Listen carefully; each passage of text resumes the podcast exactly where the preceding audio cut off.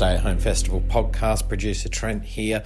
This episode is the morning show. It's Robin Ince and Josie Long. Their guests were David Baddiel, Celia Jessen, who you might also know as Joanna Neary, and music from Phil Jeays. CosmicShambles.com slash stay at home is where you can go to drop a tip in the tip jar. And patreon.com slash bookshambles is where you can go to support us. Here's today's episode. Or actually a couple of days ago episode.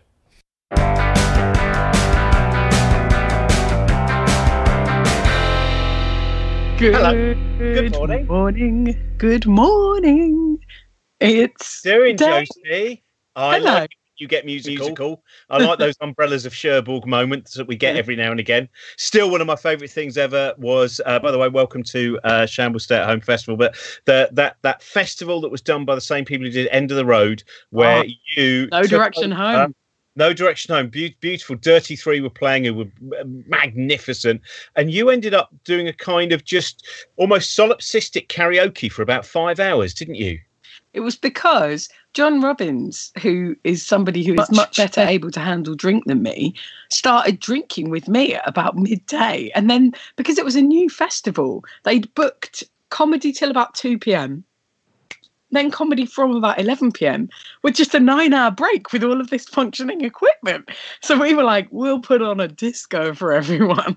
But it just became me, blind drunk, just singing along to an iPod. It was beautiful. It was, it was for me. some- some of the greatest Wannadies covers that I've ever heard. I put it up with the fact that Pink Floyd on uh, the day of the moon landing Mm, just did a mm. jam, right? They literally they just they did they did a jam that's never been released. This kind of blues jam to accompany uh, the the the lunar module landing, and there's no proper recording of that. And equally, I feel much the same about your nine hours of Wannadies covers. And honestly, thank God.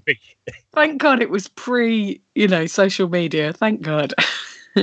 um, I uh, I don't I, haven't yet thought what my um, show and tell Don't, item is. don't worry, I'll do my show and tell, and I'll just t- tell you who's coming up. Coming up, uh, we have Phil Jeays, who is a, a wonderful singer songwriter. If you've uh, been to uh, some of the Christmas shows that we've done over the last kind of 10, 15 years, uh, or quite often actually he's been on tour with me as well. Really uh, wonderful uh, singer, uh, very often of doom laden um, songs as well. So that that's uh, that's a delight. Um, and also we have um, Celia with us as well. Some of you will know Celia from last week.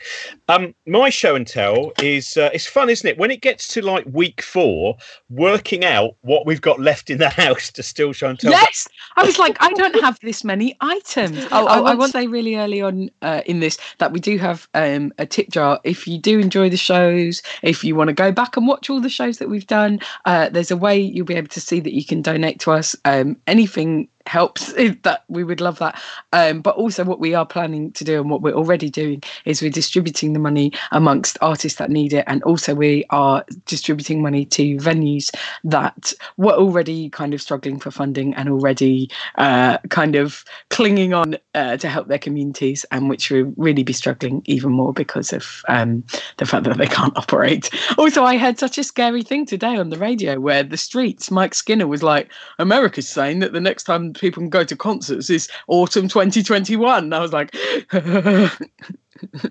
We might be all right. Do you know what? This might be the time where those of us with a niche market can shine. when they say that, that I'm afraid we can't have any more, any more than 173, uh, Yes! and o- Go to only 17 in Lincoln. Lincoln has different rules. Brilliant. That's as many as I sell in Lincoln. I'm off on tour.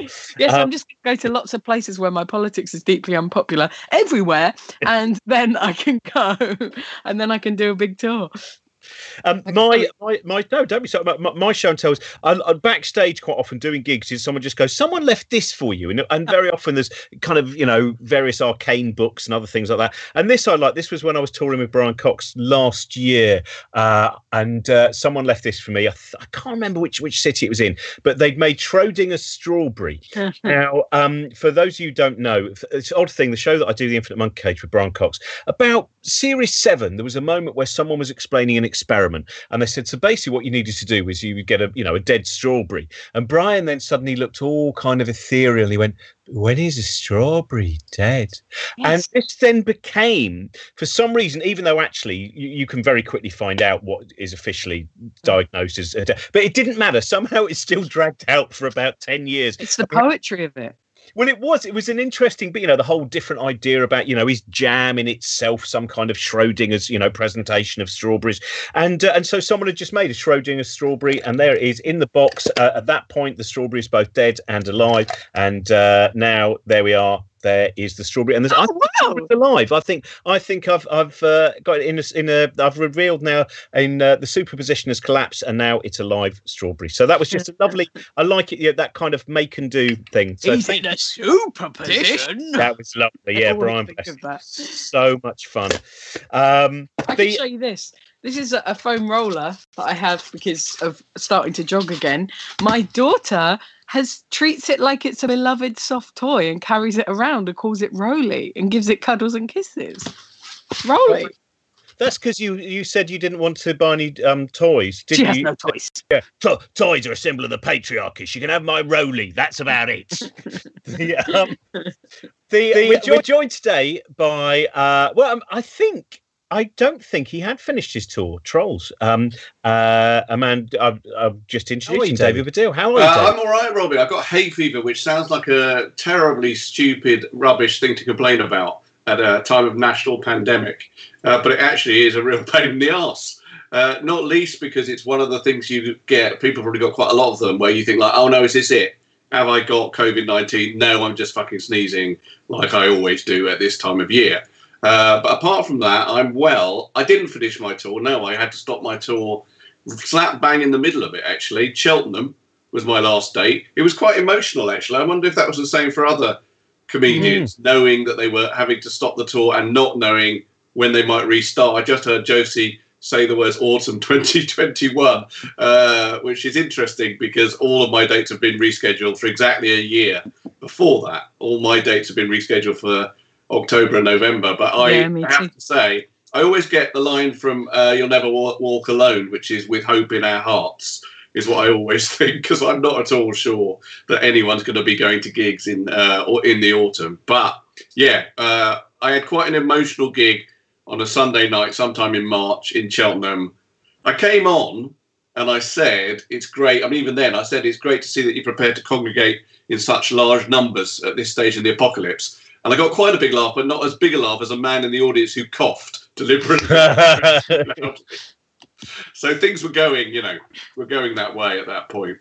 I was lucky because I think that the last because I think that the last live event I did, uh, I, I did a show with uh, Geoff Lloyd and Ed Miliband. Uh, they do a podcast called Reasons to Be Cheerful. That's very Uh, new.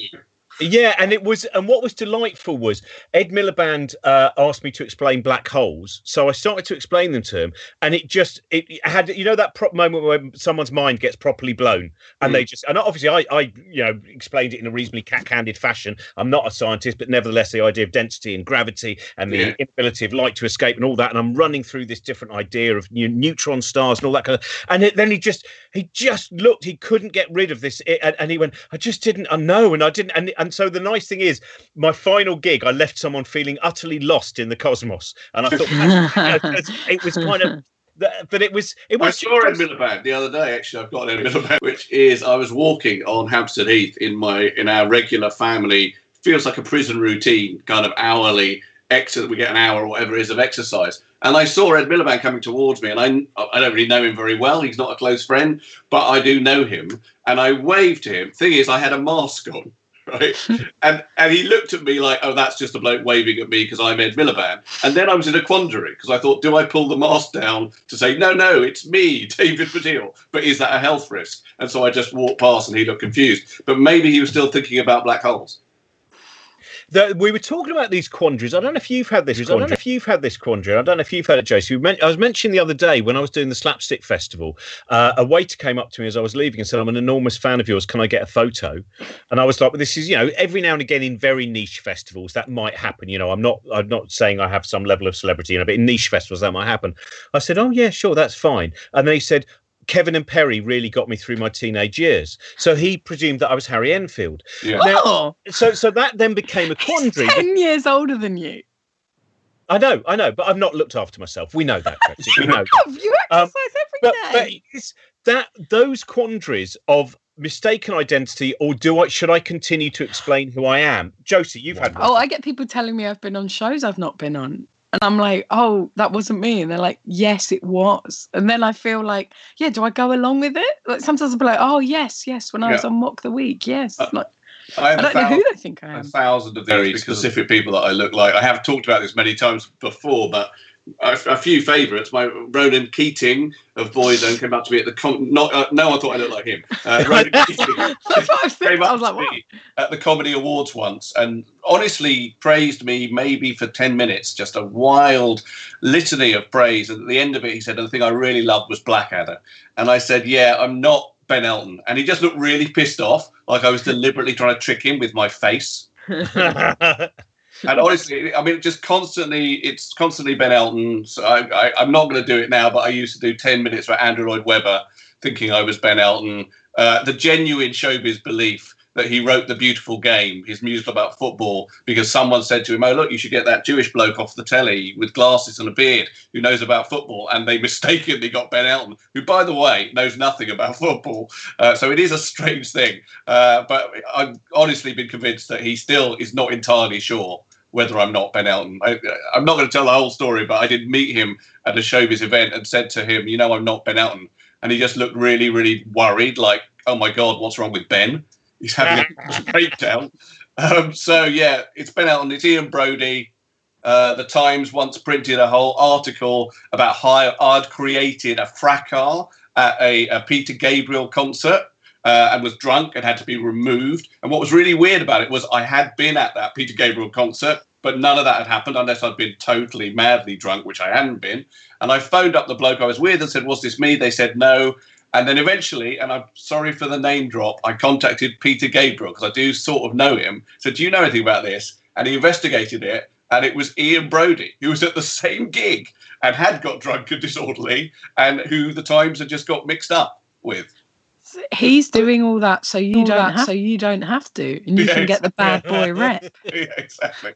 But that does sting, doesn't it, as well? There's a strange, strange thing of someone being effusive. So you've then have that dopamine mm. hit of, mm. isn't it lovely to be loved by this person? And then it's been revealed that they don't even know who you are. And that that at that point, And the extension of it, like how far, like Harry N just about see with you. I once got given a free meal in Swansea from someone who thought I was the DJ Steve Wright. I, I mean, uh, you know, I get He wears glasses. He wears glasses. He does wear glasses, and he has got something of a beard, I believe. I still ate the free meal. Do you think if you got if I got a pair of glasses, I could just Glasses, I pretend could to be pretend to be any glasses wearer? Yeah. we, we, we can't do that, Josie. Every time we're working together, no one will be able to tell the difference. so it'd be utterly, utterly We'd have to always stand on one side like Actually, Ant and Dec. I, I do have someone here who looks like me that I'm going to use for my show, who sort of looks like me. Uh, there, there he is. Oh That's my my goodness. spitting image puppet, which uh, I, I discovered that you it's got an Avalon thing on. I better remove that because I think they don't actually have representation of him. And uh, what do you think of him? I've always I, I only got him because someone else bought him right in the big sell-off, and then he didn't want him anymore, and said, "Do you want him?" So I uh, I basically donated a thousand quid to a food bank, and that for that he gave me this. And I've always been a bit uncertain about it because not because I'm very happy to be on a Spitting Image, but to me this looks like me if I was drawn by someone who worked for Der Stürmer, the Nazi magazine. I I so okay. I have lots of questions about this. About I, Okay, I okay. I have memories of Spitting Image, but it is mainly sort of the political, you know, like the guy who was the slug and the guy who only ate peas. Kenneth Baker. major- Yeah, the, this and, Yeah, and I Kenneth had Baker no was- idea. So they also did. Was there one? Was this of the Mary Whitehouse experience? Yeah, era? around about there. Yeah, they did. They did people as well as politicians, and I was quite a late addition, I think. And all he did basically was say everything was crap. That's Oh. what he did. He, he used to come on. Well, I think it was preying on my early work, which was, was perhaps a bit negative. And he used to just come on stage and say, "Yeah, shoes aren't they crap?" and get sort of very small rounds of applause and then walk off again. It allowed me to say at Wembley Arena, the gig that we did at Wembley Arena, me and Rob Newman, has anyone seen Spitting Image recently? Isn't it crap? Mm. And that got a round of applause at least. So I got a gag out of it. Yeah, because was. I remember there was a John Sessions that got eaten by got eaten by his own um, anus. uh, that that that one uh, of the but that do you know what? That one does i'll tell you why i think it does look like the person you were is it reminds me of the first time i ever saw you on television i think was filthy rich and cat flap would it have been? Yeah. Yeah. That's Who Where you- else where was you- in that? well that, that was rik mayall a Ade Edmondson and nigel planer it was, it was when these they- follow you're probably too young aren't you joe so the young ones uh, which didn't do so well and wasn't as good but it was still had amazing stuff in it actually Yeah. I have seen no, I've seen bits of it uh, here and there, definitely. because that was you and your former that was you and your former double act partner uh, Bla- Blackamadil was it the, the... no, no, it was just me in it. I've, t- I've got a story about that. How long? How long have we got? Because these oh stories. fine we'll have one of your stories we'd love to have one of your stories Okay, well, this was a terrible introduction. So uh, I, I had been doing a show in Edinburgh, and they'd seen me there, uh, and they asked me, who, the, I think it was Ed Bye, who was the producer of that show, to uh, be in. Actually, they asked me to audition for Red Dwarf, which was Huh. just starting then. Who were they Uh, asking you to audition for? Uh, because I don't know. It's a good don't question. Which part? Oh, Oh, which part? Uh, I think for the part that Craig Charles. I don't really watch Red Dwarf. Uh, I see that. It's a fantastic show. I'm sure it is. I'm sure it is. Uh, what part is Craig? Is he? Is he the guy who says Smeg? Craig Charles. That's, that's the main part. Yeah, that part. Okay, sorry, down- sorry, sorry. It got down to me and Craig Charles, and Craig Charles got the part. Uh, and anyway, so that was that, and I've been very excited, but I didn't think it. Uh, I just went back to doing stand up, and then they contacted me again and said, "We want you to be in this show, Filthy Rich and Catflap." But we just want you to do one show. But it still sounded great because I was going to be a pavement artist who had a big fight with Rik Mayall in the show they did. The second show was about Rick becoming an artist, right? So I thought, brilliant, right? Then they sent me a script saying, we've cut that. We've cut that. Right? Remember, this is me when I'm like 20 and I'm just so excited and my excitement is continually being cut down.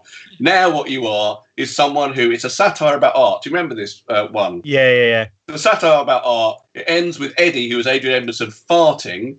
Stephen Fry tries to sell his fart to some art people, and you're bidding for it. So okay, it's like not as exciting as it was, but all right. So we're supposed to go and film it in Manchester. I'm still living with my mum and dad, right? So we're supposed to film it in Manchester, and there's no internet or anything like that. And they just say a taxi will appear with your plane tickets to Manchester. Get on a plane to Manchester, and then you'll film it. Still excited because it's Rik Mayall. It's Ben Elton. It's Adrian Edmondson. It's Fry and Laurie. It's so fantastic. I get up at seven o'clock in the morning. I haven't slept at all. Car doesn't turn up. Taxi just doesn't turn up. Right? Mm. You can't find out where they are or whatever. So eventually, I somehow found out where they were filming. It was a museum in Manchester. I called. I speak to the janitor. The janitor says, "Just go to Heathrow, get on a plane, and come." So I do with just the, all of. I, I basically get an overdraft. I write a check that for money I don't have, two hundred quid to get to Manchester. I'm three hours late for filming. They put me in a room with Rick and Ben, and they fucking hate me. You can tell they're thinking we've held up filming of our show for three hours for some twat who's late. And I can't. I try and explain, but they're not interested. I do the filming, and then the last thing I remember is going up to Paul Jackson, who was the producer and director of The Young Ones and of that, and trying to say to him, "It, it cost me two hundred quid to get here. Is there any chance I can have that money back?" And him just ignoring me. And what I will say is, he came up to me about three months ago, just before the pandemic started, and said, "I owe you two hundred quid." I'm definitely getting you." So that it's incredible that I kept going in showbiz after that. It was a terrible experience. well, it's a wonderful, it's a wonderful performance. I really did believe in the. the uh, I, I thought that is a man who really would buy a fart at Sotheby's. It was, it was tr- tremendously authentic. Um, I, I wanted I've to ask. to seek it out. I bet it's on, It's on YouTube. It's Yeah, on I've, I've, I've got it. I've got it on DVD because I'm very old fashioned like that. Don't worry. Um, the it's, it's it's the series has got the Nolans in uh, in a uh, a blankety blank parody. It's got uh, it, you're right. It, it has moments in it, and of course because it's it's Rik Mayall basically. He's someone Richie Rich who did links for I think was it TVS. Basically, he briefly was the person who went and now coming up on TVS, and Yeah. he that's the only job he's ever had. But he's obsessed with showbiz and thinks he's one of the biggest names in It's it. a sort of early version of Alan Partridge, actually, because he's not very successful TV star, but uh, with a very, very big ego. I mean, obviously, it's got that gigantic, broad performance thing that Rick had uh, to it. Talking of which, by the way, I tweeted yesterday, and I think it is correct that I don't know if you, there's a hilarious moment in the Young Ones when Neil, they're on a, pl- a train, and Neil finds a book uh, that used to be Rick's school book, and someone's written it, Rick is a prick. And Rick says, No, actually, I was incredibly popular and everyone thought I was great. yeah. And I tweeted yesterday that was basically President Trump's approach in his press conference yesterday. I'm stunned by. I, I've only heard snippets on the news, but I'm just, but I'm just stunned that somebody took him to task and he went, "Well, this is just not true," and and, and that he's able to do that. Like it, it's like did he, he alternate put together, he realities. got the way together a short film of people saying he's great, he's doing really well, as if that was an argument. How am I not aware of this yet? Oh, you've got to see it. The wild. film is, is amazing. He just says, "Okay, I think before we start, let's get the lights down, and I think you should all watch this." And it is literally that. It's Rick in the young one saying, "I am incredibly popular, and everyone thinks I'm great." and then he think it's as if he thinks that'll convince them. But the trouble is, trouble is, there are a percentage of, as we've seen, certain extremely inept governments have actually been the the, the, the uh, public have gone. Oh no, no, no, they're doing a really good job. Because if you just tell people like you've done a you're really good pretending job, That you're not referring to our government. well, no, It's it's not just this government. It's it's this government. It's going on in Australia. It's going on. It's going on in a lot of the different places where also there seems to be a Murdoch press. But I'm not connecting the two. Yes, that would be conspiracy theory. Um, I'm no Eamonn Holmes. I Um, see how? Eamonn um, Holmes, Eamonn Holmes, yeah, that is. so can someone get me up to speed properly Uh, with what happened? with- Holmes said uh, suddenly, uh, I don't exactly know what they were talking about, but they they had someone on who was being perfectly sensible and saying that the 5G conspiracy, which you may know about, which is that some people think that the introduction of 5G is what caused coronavirus. And this is a really stupid conspiracy theory that has led to 5G masks being burnt and all sorts of things. Someone was on saying, well, obviously it's rubbish and blah, blah, blah. And Eamonn Holmes interrupted her and said, well, actually, you know, the mainstream media, anyone who says mainstream media, by the way, instantly dismiss everything they've ever said. But anyway, Eamonn said the mainstream media wants us to believe that. I don't know what's right or not, but I think you should keep an open mind and not follow the state narrative. And I thought, Eamonn Holmes, what's going on? Talk about brownies. Talk about what the But fuck. also, like he could challenge the state narrative that Boris, you know, has done this glorious, glorious thing as opposed to being completely irresponsible. But instead, Yes, I'm not denying that there is a state narrative. no, no, no, not I know, narrative. I, no, I really know you're not. But it's just so funny that that's what he's choosing to do. You know, I know, but that is uh, conspiracy theory looks for the the wrong narratives in the wrong places. And you do with anything. You do you with know, it's- anything, I know. You know. you uh, I know you become a lot more interested again in science and lot. But there is that point where you go. Now, this we really need to look at. Now we we need to work out that. We need to really. That's a lot of evidence based material. Now this. This is so far, you know, the, the far outness, and very often science will never get to the far because it's Yeah. so far out already. It does not require analysis, and it's in the same way when when I sometimes see people say, you know, it- with David Icke, though, we've got to think about his free speech. Free speech does not mean that you have to provide a platform for the speech, which is why both Josie and I are very rarely on television. um, the, uh, I will- I'll tell you what, we're going to have a quick break, and then I would like to come back and talk a little bit about um, science, uh, if that's okay. Yes. you don't. But um, those of you watching last week will have known that we have uh, a, a wonderful guest who uh, kind of flits between the 1940s and 2020 in Eastbourne, and uh, she's returned with us for today. So uh, please welcome with her show and tell, and also her stories. Hello and welcome to my uh, show and tell. I'm Celia. Now, this is um, A Life in an English Village by Noel Carrington and it has lithographs inside it by Edward Bawden. I love Edward Bawden terribly. My friend, a very good friend of mine, her mother was taught by Edward Bawden at the Royal College of Art a long time ago, so as you can see that beautiful illustration. I bought it for the illustrations. But I must say, the actual book itself is brilliant. It's very, very interesting about the history of villages, and I can say with authority after reading the first four pages that all of our problems today stem from the Enclosure Act. Now, reading about an English village reminded me of my own life, and so I thought I'd tell you all about it by reading to you very quickly from my diary. Wednesday. Did a recce of the pantry and was shocked to see that we are low on everything apart from that plum jam that Fred's aunt made and was a bit too tart. Thank heavens there's plenty of celery in the garden. Scurried off down to Best Buy with a tea towel tied around my face, but it was slim pickings. There was a sign saying, Thank you for panic buying from us. Oh. Saw Irene Clack approaching with her shopping trolley, so I quickly bought two tins of pork luncheon meat, a packet of boat laces, some glacier cherries, and a copy of the Modern Angler magazine. Celery and tinned pork omelette for tea. Thursday. Went for a romantic and relaxing walk with my husband Fred up by the skateboard park. Saw Mrs. Coyle and Mrs. Clack meet at the youth hostel car park. They got out of their cars and set off for a walk together. They were not two metres apart. Later, Fred informed on them to the local police hotline using a funny voice. He said it was Welsh, but it sounded more Cumbrian to me. Celery soup for tea. Friday. Decided not to go outside today. It's not relaxing. Fred has attached a gardening glove to the end of a two metre long pole and is using it to wave at neighbours to make sure that they're keeping their two metre distance. He looks like an institutionalised lion tamer, sans lion. Suddenly remembered it was Good Friday and thought of popping down to St Barnabas's, but of course it's closed, and the vicar's locked himself in the rectory with all the Harvest Festival tins and that ceremonial spear from his missionary days. Fred made three Good Friday jokes. Celery salad for tea. Saturday. Fred has decided to carry on learning the ukulele. He's working on a riff by a band called Guns N' Roses. It consists of four notes and requires copious continual practice, apparently. Braised celery obliterated with jerky jerk chicken sauce for tea. Sunday. Easter today. Made some eggs out of gelatine celery and the glacier cherries. I'm not a big fan of Easter anyway. It always catches me unawares. I don't know about you.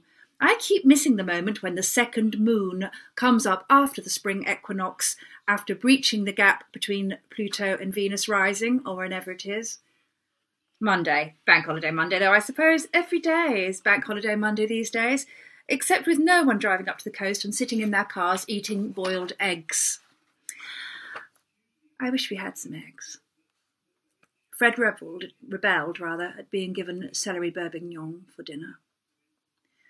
Now I'm going to end this little broadcast of mine with a light-hearted section.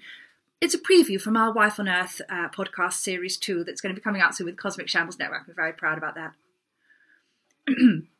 One thing that happens when you spend a good deal of time together in close proximity is that your partner's little idiosyncrasies, those quirks which at first seem so charming, so sweet, so adorable, like putting the DVDs back in the boxes upside down, or drawing a Mexican in a boat when viewed from above on the scullery window every time the central heating's on, begins to grate a little. So, after extensive research, i.e., asking the ladies of the WI WhatsApp group what they thought, I can now reveal the top three annoying habits which you once found endearing. And number three, a non mover with washing up everything except the cutlery. Why does he do it, ladies and gentlemen? Does he think that the knives and forks need washing? Or does he think they'll magically clean themselves? I suppose we'll never know.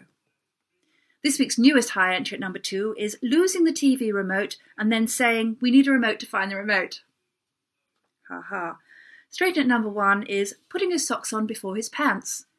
No one wants to see that, ladies and gentlemen. Not even scientists. Thank you. Right, I better go now. Uh, Fred has uh, been put in a bad mood by knowing that I'm doing this here in this room, and he wants to come back in and start up on Guns N' Roses again, so I better go now. Best wishes to you all. Thank you for listening to my little broadcast. Goodbye.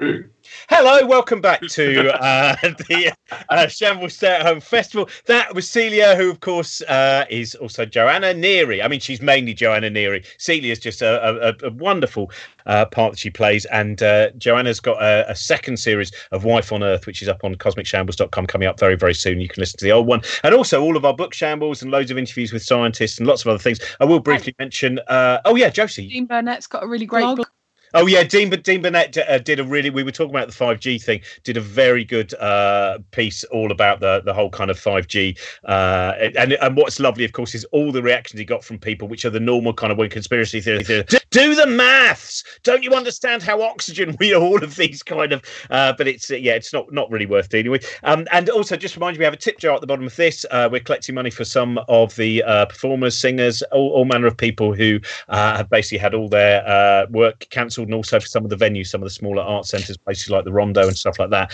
uh, trying to get a fund for them because, of course, a lot of them are struggling. And Some of them will, like the Bromsgrove uh, Artrix, uh, possibly have to um, close down, we want to keep them going for when this is all over and done with. You can also subscribe to our YouTube channel, and you can also support the other stuff that Josie and me do, and lots of other friends of ours, uh, Dean Burnett and Lucy Green, uh, with our Patreon as well. And that is all of that done which is well, much quicker than so many podcasts I'd listened to. I did this when I was on. I was with um, Laura, uh, who used to be She Makes War, but now is. Um, and we were we were on, on, tour, and we went, "Let's listen to this podcast." Fifteen minutes of someone going, and if you can. T- also, my book is out very soon. I need you to get. And so Marc Maron talking about. No, Mark, Marc Maron's one, which you know, I, I love listening to some of his stuff, but the fifteen minutes of him going, and I can't believe it. David Letterman is, you know, he's here. You know, David Letterman is. No, no, it's fine. We believe it. You always seen the listings. I, he's going to be here. Oh, is this a pretend one? Is it? Is it? Cause it's not really David Letterman, and you just do all the voices.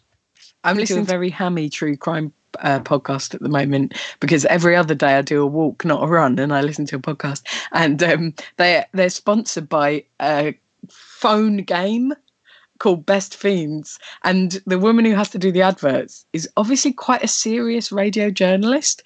And every single episode, she has to go, When I'm playing Best Fiends, it's the most wonderful break for my brain. And I'm like, I know you don't mean this. That's really, but that's the thing about podcasts, which Podcast. I do uh, called Stalking Time for the Moon Boys with a mate of mine, which is about David Bowie. It's very niche. Uh, and as a result of being very niche, it doesn't we've never been sponsored properly. So with a not with a not very successful podcast, they just interrupt the podcast with adverts, right? But with a more successful one, like the one you're talking about, the host has, has to do to what they call in podcast advertising which means in the middle of a true crime thing about murder or whatever, yeah. they have to say, anyway, have you ever thought about what kind of mattress you really want? Yeah. or any any of those energy or, or building up, or building up things going, this delicious mix of crushed sheep bone and cocoa powder. That makes me just because you mixed this, I suddenly realised it was down here. You might like the, I know you've probably got this book, this David Bowie book. Um, but I've I bought loads of them. But I this, got that one. Moon Age Daydream by Dave Thompson, who's written lots of But this is one of those ones that I bought in a second-hand shop uh, because, amongst other things, it has a letter from Dave Thompson, and it's to Lawrence, I don't know who, enclosed as promised a copy of my David Bowie book. Thank you for your help during my research, but apologies in advance the state of the finished thing. The publishers and I did not see eye to eye over the relevance of much of what I wrote, so they chopped it all out at the last minute and replaced it with stories lifted by the editor from Peter Gillman's book, etc. So I can only say I hope you enjoy it more than I did, and I just love love the fact that the author's fury is inside that book as well. That wouldn't be Dave Thompson, who was also I Igor Thompson. No, it's not. It's not uh, Dave Thompson who uh, and and who was uh, in, in Teletubbies. Yeah. Yeah. Um, now, I wanted to ask you this about um, when I uh, years and years ago, I, I, did an interview with you, and I came around to your house and I looked at the bookshelves. I always do. One of those people, and I said to you, I said, David, it's really weird. I said, you don't seem to have any. A lot of history books said you have no science. I was quite surprised, and you said, oh, I, I find science a bit boring. Mm. Now, since then, that yeah. has changed enormously. I mean, you did the play God's Dice, which is yeah. kind of about physics and also yeah. the idea of, of God. where was this this change? Because you've, you've hugely changed on on, on that. Uh, yeah, I think it's to do with my dad. Uh, my dad was a scientist. Uh, he's still with us, my father. Uh, some people who follow my career might know that my dad has uh, quite advanced dementia. He has a type of dementia called Pick's disease, which uh, certainly not so much now, but certainly at the start involved him shit, swearing and shouting an awful lot, which made it quite difficult to know whether or not he had a disease because my dad always used to shout and swear an awful lot. Uh, but that aside, he was during his early part of his career. He's actually made redundant when he was 42 and then had uh, just uh, sold dinky toys for the rest of his life. But before that, he was a chemist, not a pharmacist, but uh, he worked for Unilever and he had done biochemistry, done a PhD in biochemistry, and science was everything in our house. We used to do this thing, me and my brothers. I've got two brothers. Uh, of uh, we had flashcards from the periodic table. So every element would be on each card, and it would have like the atom with the electrons and the symbol and various types of radioactivity or whatever. And we had to remember them. And he would hold up and he would say boron or whatever. Tell us about it. And uh, it was like quite grim in some ways. And then when I decided when I was 16, I wasn't going to do science. I was going to do art subjects, and I was going to for my A levels. English history, and I think I did economics as a kind of sop to the science part of him. I went and told my dad this, and I was really quite frightened of doing it. He was quite a frightening man, my dad. And he said, It's a waste of a brain, which is not good parenting. Let's be honest. It's not good parenting. And in some ways, ironic that he's the one now with dementia, I've always thought. But nonetheless, I think that there's been a return of the repressed, as it were, that as I got older, the part of him that was implanted in me that says science is incredibly important, science is the truth, has stuck with me. And I don't know if you think this or you think this, Josie, but there's always a part of me. I think even when I decided to do that, and even throughout my life that I've written books and done comedy and all the rest of it, a tiny part of me has always thought, well, real cerebral work, real mm. cleverness obviously resides in the sciences. How you see, my I was my I was very much brought up with my mum telling me that I had to be as useless to society as possible. um, so yeah, we there was absolutely no scientists in my family, so I, it wasn't the same. But that, that is very interesting. The idea of like what uh, because of what your parents have been like on a deep rooted level, mm. you consider to be legitimately intellectual. Yeah, and also the fact that everyone's going to have a different conception of that that even they're not fully examining they're just kind of like taking that as read and then barreling on with their lives. Yeah. See, yeah, I find it the, the problem I've I've found since I kind of you know on on the outskirts of that world, making a lot of shows, you know, with scientists and stuff, is that I find that the uh, it's a bit like you know when people to, in Australia talk about the fact that oh Melbourne and Sydney hate each other, Melbourne and Sydney hate each other, and then people in Sydney say we're we're fine with it. It's just Melbourne seem to have a little bit of an you know you know yeah. that bit where, and I find that sometimes when I first went into that world with with the arts, scientists love to go to concerts and all that, whereas the arts, I think because we go, I don't know this, and you're not allowed just to form an opinion on quantum electrodynamics and say, well, my opinion's is good.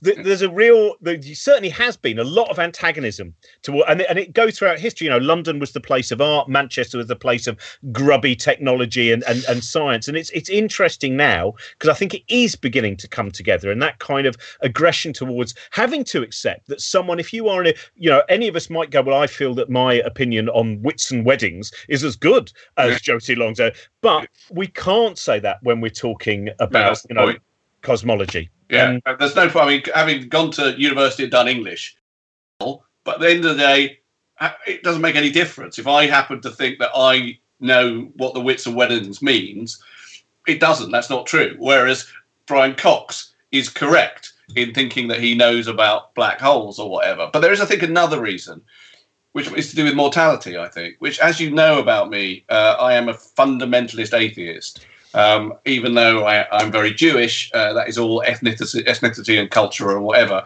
And I, I think of myself as um, a more extreme atheist. I'll, I'll do an arm wrestle with anyone who says they are more atheist than me. Hmm. Uh, but and I think as you grow older, you kind of think, oh fuck, I'm going to die soon. I'd quite like to know what it's all about, and you can't find out what it's all about really from obviously from religion if you're an atheist, or indeed really entirely, I think, from art.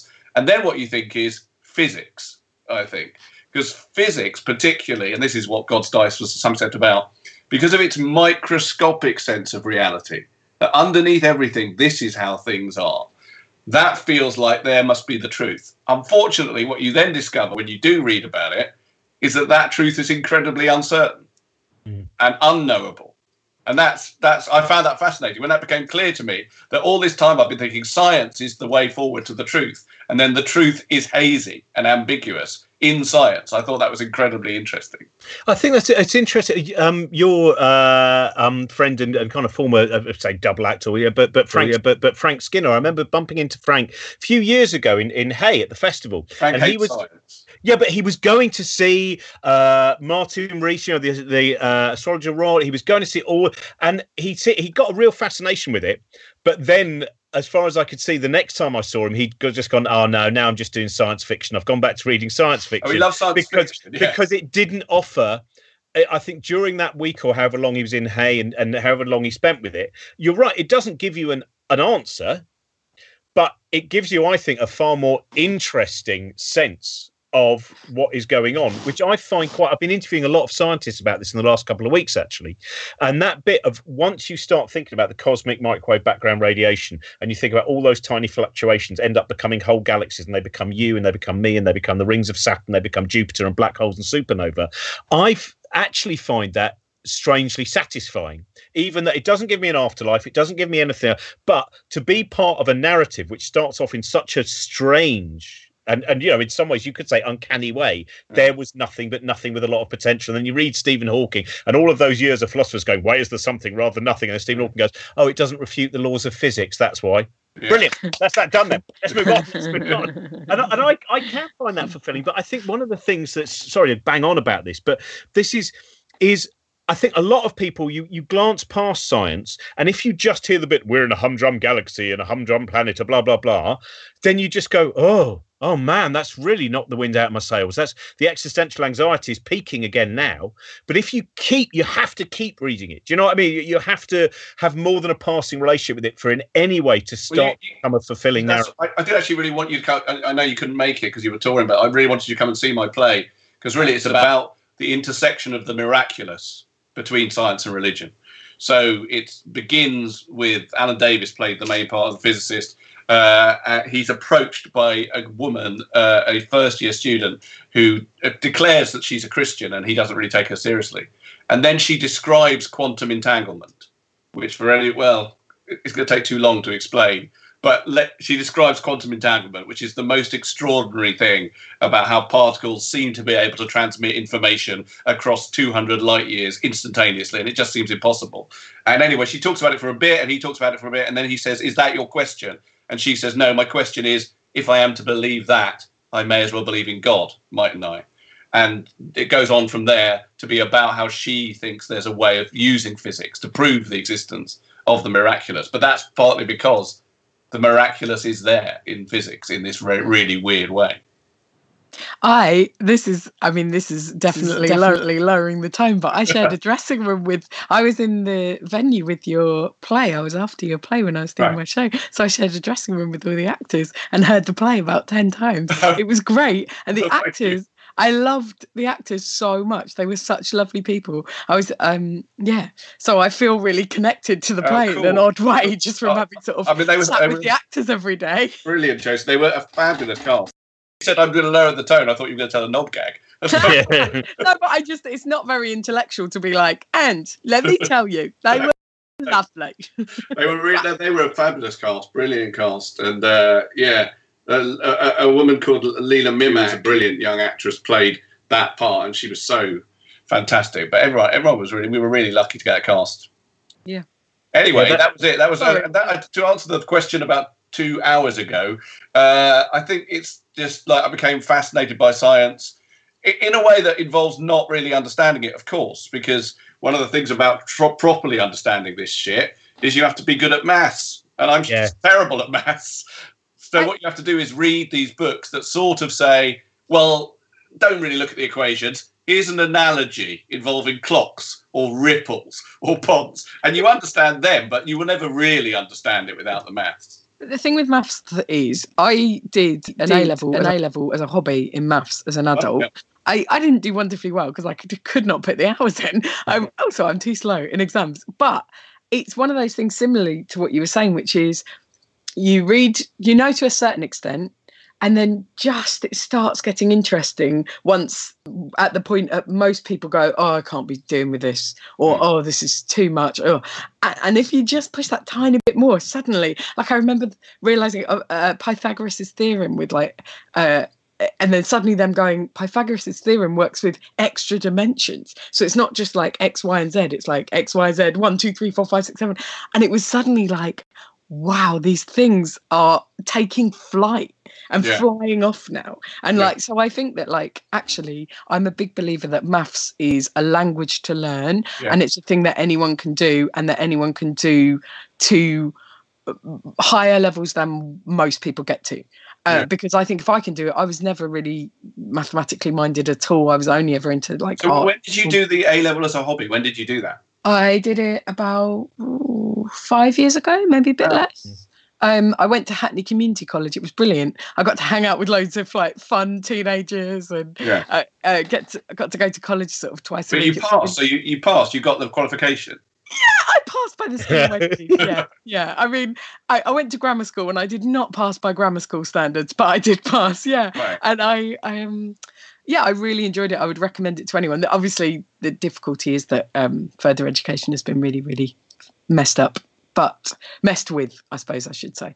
Um, but it, it- I would, uh, when you say you aren't good at maths, I, it's you can be like Right. everyone can be it's a thing to learn and and to practice like anything else If you, re- I think that's inter- really interesting because if you read, I read loads of these books now. Uh, you know, Carlo Rovelli's books, obviously Brian's books, but loads of them. I've even tried to read some of Stephen Hawking's books, and what I find is that a bit like you're saying, you think I, uh, I don't understand this, I don't understand this, and then a door opens very briefly of understanding, and then you feel like I've got it. But for me, it tends to slip away again.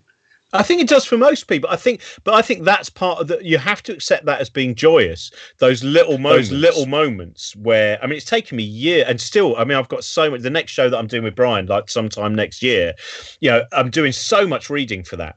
And every now and again, you get that bit where you go, you a real genuine excitement, and it is like a peak experience, peak consciousness, where you Mm. get that glimmer of understanding. Yeah. And then sometimes after a while, that understanding stays with you and you're able to understand it in your head, but you haven't yet reached the stage where you're able to convey that information. You know, there's about there's so many different stages. Then sometimes you go, Oh, I'm able to convey this to other people now. You know, and each like like when I said at the beginning, that bit of Ed Miliband talking to him about black holes. It was the first time that I'd kind of gone, oh no, I, I do now have a better level of understanding than I had six months ago, and a much better level of understanding than the six months before that. Like you said, I'll never truly understand, or really, you know, the mathematics, you know, with so many different ideas of quantum electrodynamics and all of those things. oh yeah sorry i do appreciate that there is some extremely complicated mathematics that is beyond all of us i do understand that but i do feel that like Yeah. maths get us unfairly um shut off for people when actually it's a brilliant thing that everyone can get more involved with I think you're right. It's like learning a language, which isn't something else that or thinking about that. But I think you're right. I think if you probably did it properly, you you could do it. Um, It's Yeah, good sorry, what- teachers as well. Like if you encounter good teachers, you suddenly, you know, the same with everything, isn't it? You you encounter good teachers, and you're like, ah, yes.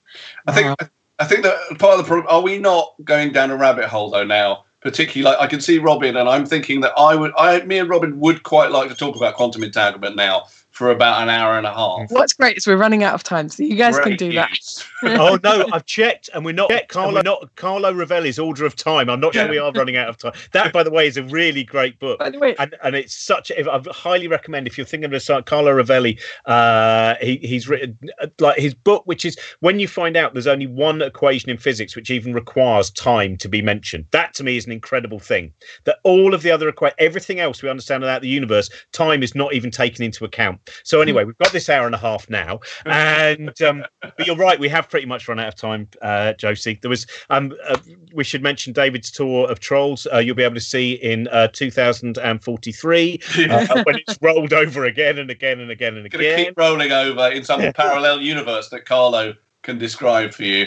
Uh, but I believe details are on my website, and I am still doing stuff. I'm writing a kids' book, and I'm writing a book about anti-Semitism, and I'm still supposed to be writing a book about uh, not book. I'm supposed to be writing a comedy drama uh, about masculinity, but no one knows when either television proper or masculinity are going to start again. Right. So who knows? oh my god! Speaking of masculinity, I urge everyone to watch Five Guys a Five Week, Guys a Week on Channel Four. It is all it is about is about the fact that these groups of men can't handle the fact that the woman has higher status in it. It's astonishing. You have What's it to watch on? Channel it on? Four, Five Oh. Guys a Week. It is Okay. an absolute experiment. okay. I'll Is it a check out. documentary? So it's a documentary. No, it's a silly dating show. oh, okay. Oh, it's a dating show. yeah, it's it's a dating show where one woman lets five men stay in her house for a week and eliminates one a day, and the men in it find it very difficult to handle. I'm not saying that I wouldn't also find that difficult to handle. I would, but it is fascinating in terms of masculinity and how that works. I think. Have they thought about doing a musical version where all the guys are called Mo? Yeah. I, I want if they can combine that with 24 hours in A and E. If it's a dating game in the waiter, because I love that show so much, but you know that. Um, thank you so much, David. And your children's books are great. My my son absolutely absolutely, absolutely loved them. So good, so good. And, uh, and uh, Josie, what, Josie, what, Josie, what you up to for the rest of today? Um, I'm, I'm, going, going to, for the next, for the next couple, of hours, play some chess, chess, chess, chess.com and, and do some yoga. and then, and then later on tonight, I'm doing a gig as part of XS Malarkey, which is being streamed live online. So oh, that's great. It's really good people as well on the bill. So yeah, I did that last week. It is a lot of fun, and it's a great club up in Manchester, and it's really worth oh, yeah, supporting the them as well. It's one, one of the best places. Brilliant. We're going to go over to uh, Phil Jeays now. So, so keep up to date with David's. If you know, can we just quick check actually, David? Are you still able to? Is is your um uh documentary still, uh, online? Uh, online? I think it went off iPad. It went off iPad. They extended it. it. It was on for a month. It was on for a month on iPlayer, and then they extended it. But now it is not anymore. So yeah, sorry. Yeah, sorry confronting, confronting Holocaust denial. Uh, the reaction, uh, the reaction brilliant. I think that's why they, I think that's why it's been taken off now. Oh well, I'd really if it, next time it's up, everyone watch that documentary, yeah. it's great and it was great. You know, Thank and, you. Uh, yeah, really, really good. Um, thank you very much, David Baddiel. Uh, thank and you, now we... thank you, Josie Long. Thanks for coming. And now Philip Jeays down in his uh, lovely, it's in his studio space there, which look look like you're, you're a toaster. I like it. um, Phil, do you want to tell us a bit about, as we mentioned already, Phil is, uh, I've toured with Phil many times, uh, brilliant singer songwriter. And uh, do you want to tell us anything about the first song? The first song? Oh, you're just doing one? Whatever. Um, I wanted to talk to you about um, Dave Thompson. Oh yeah. So I know Dave Thompson. Uh, he, he, lives in America now. The the rock critic was was that a letter from Dave Thompson? it was a the... letter from Dave Thompson uh, about his Moon Age Daydream, Moon Age David Daydream, Bowie, David uh, Bowie uh, book. I'm not sure who the Lawrence was, whether it might have been Lawrence from Felt, the, the band Felt, or not. Uh, but yeah, tell me. Brilliant. Well, I, I'll, I'll, I'll I can send a link to this, can't I? I'll send him a link and get him to watch it and see uh, if he can shed any light on it. Yeah, it's very it's it's a lovely thing to see an author saying, This isn't what I wanted. Yeah. this this was my battle. Anyway, so which uh, so you're uh, singing all your songs in a well at the moment, aren't you? Yeah, Have you been yeah. finding it easy living in a well during this period of isolation? Well, you see, it, it, life hasn't changed very much for me because yeah, it's what I do every day anyway. I just come and sit in here. Um, I don't go out, so yeah, I'm. I appreciate. I'm very very lucky. I'm in a very very fortunate position because my life just hasn't really changed. Well, apart from the fact which uh, that I've um, not seen my girlfriend, which is a bit annoying. But other than that, oh, that's hard. It is. But um, well, it's it's an odd thing because I, I, I don't know, but living in the same town, living in the same town, we've had this, of course, doing this show, which is sometimes four people have been on, all of whom live within a mile of each other, and this is the, um, there's no way that you can connect apart from you know occasionally wave across a park wearing your mask or whatever. Yeah, that's what we do. Wave through glass every now and then. Oh, it's very romantic. It's all right. He, it, it, he, he met her when she was in prison, so nothing's changed. It's all fine. Old times. so okay, well, the, the, the, song I'm going to do is actually, uh, um, I, I, as I said, I was going to try and pick something. I'm doing a new album at the moment, so this is a, a song off the new album, which is about childhood and summer. Oh, lovely. Yes, well, hopefully. it's called uh, Nadine One Summer.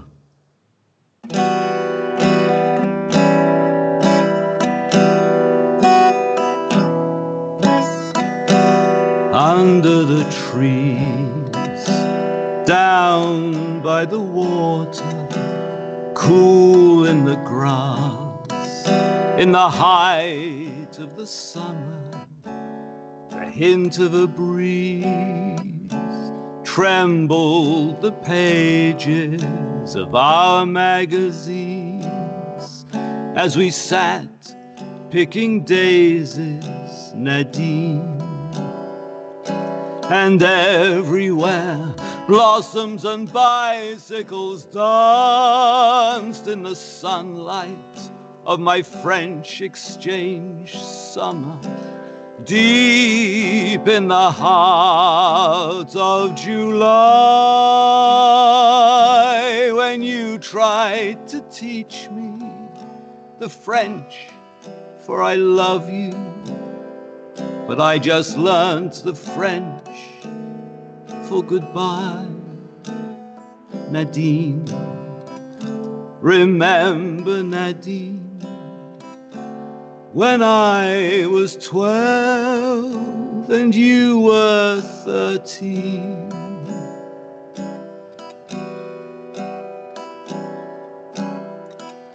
Your father played jazz at work in the basement.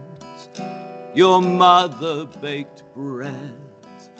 Whilst out on the pavement your sister hung round with boys on their mopeds, and I held your hand at table in secret, Nadine,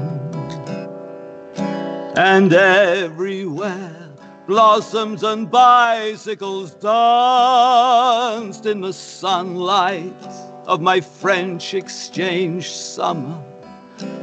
Deep in the heart of July, when you tried to teach me the French, for I love you, but I just learned the French for goodbye, Nadine. Remember, Nadine, when I was twelve and you were thirteen. Remember, Nadine, oh, Nadine.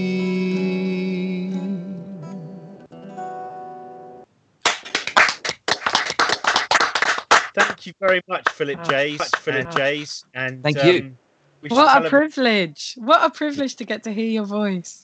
Jeays.com is the place to go, by the way, for uh, all of Phil's work. There's a, an enormous back catalogue of albums, and uh, all of them are worth worth your time. And there's, there's uh, the one you just to, before you go, Phil, is, is the one in particular where you think that's a good place to start? Because I, I definitely do think, in terms of recording and stuff like that, and ability to get production, you know, th- there, there's a, a real they get better and better with with uh, with each um, return to the studio.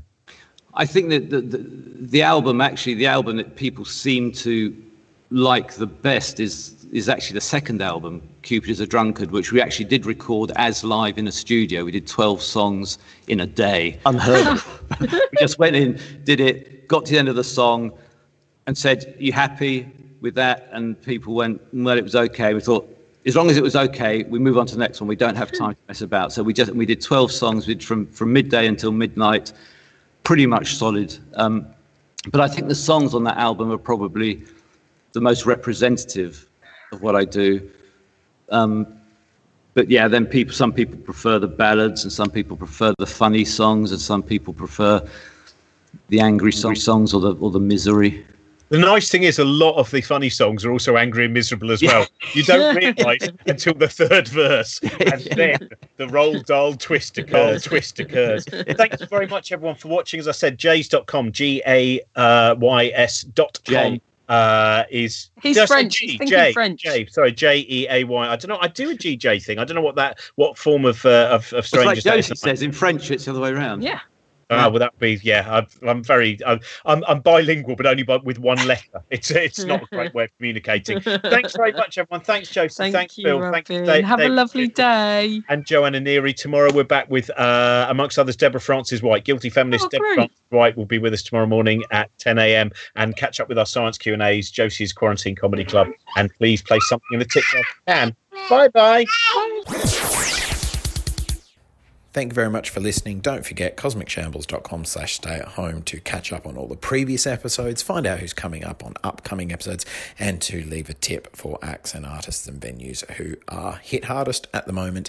And if you'd like to support us at the Cosmic Shambles Network, patreon.com slash bookshambles.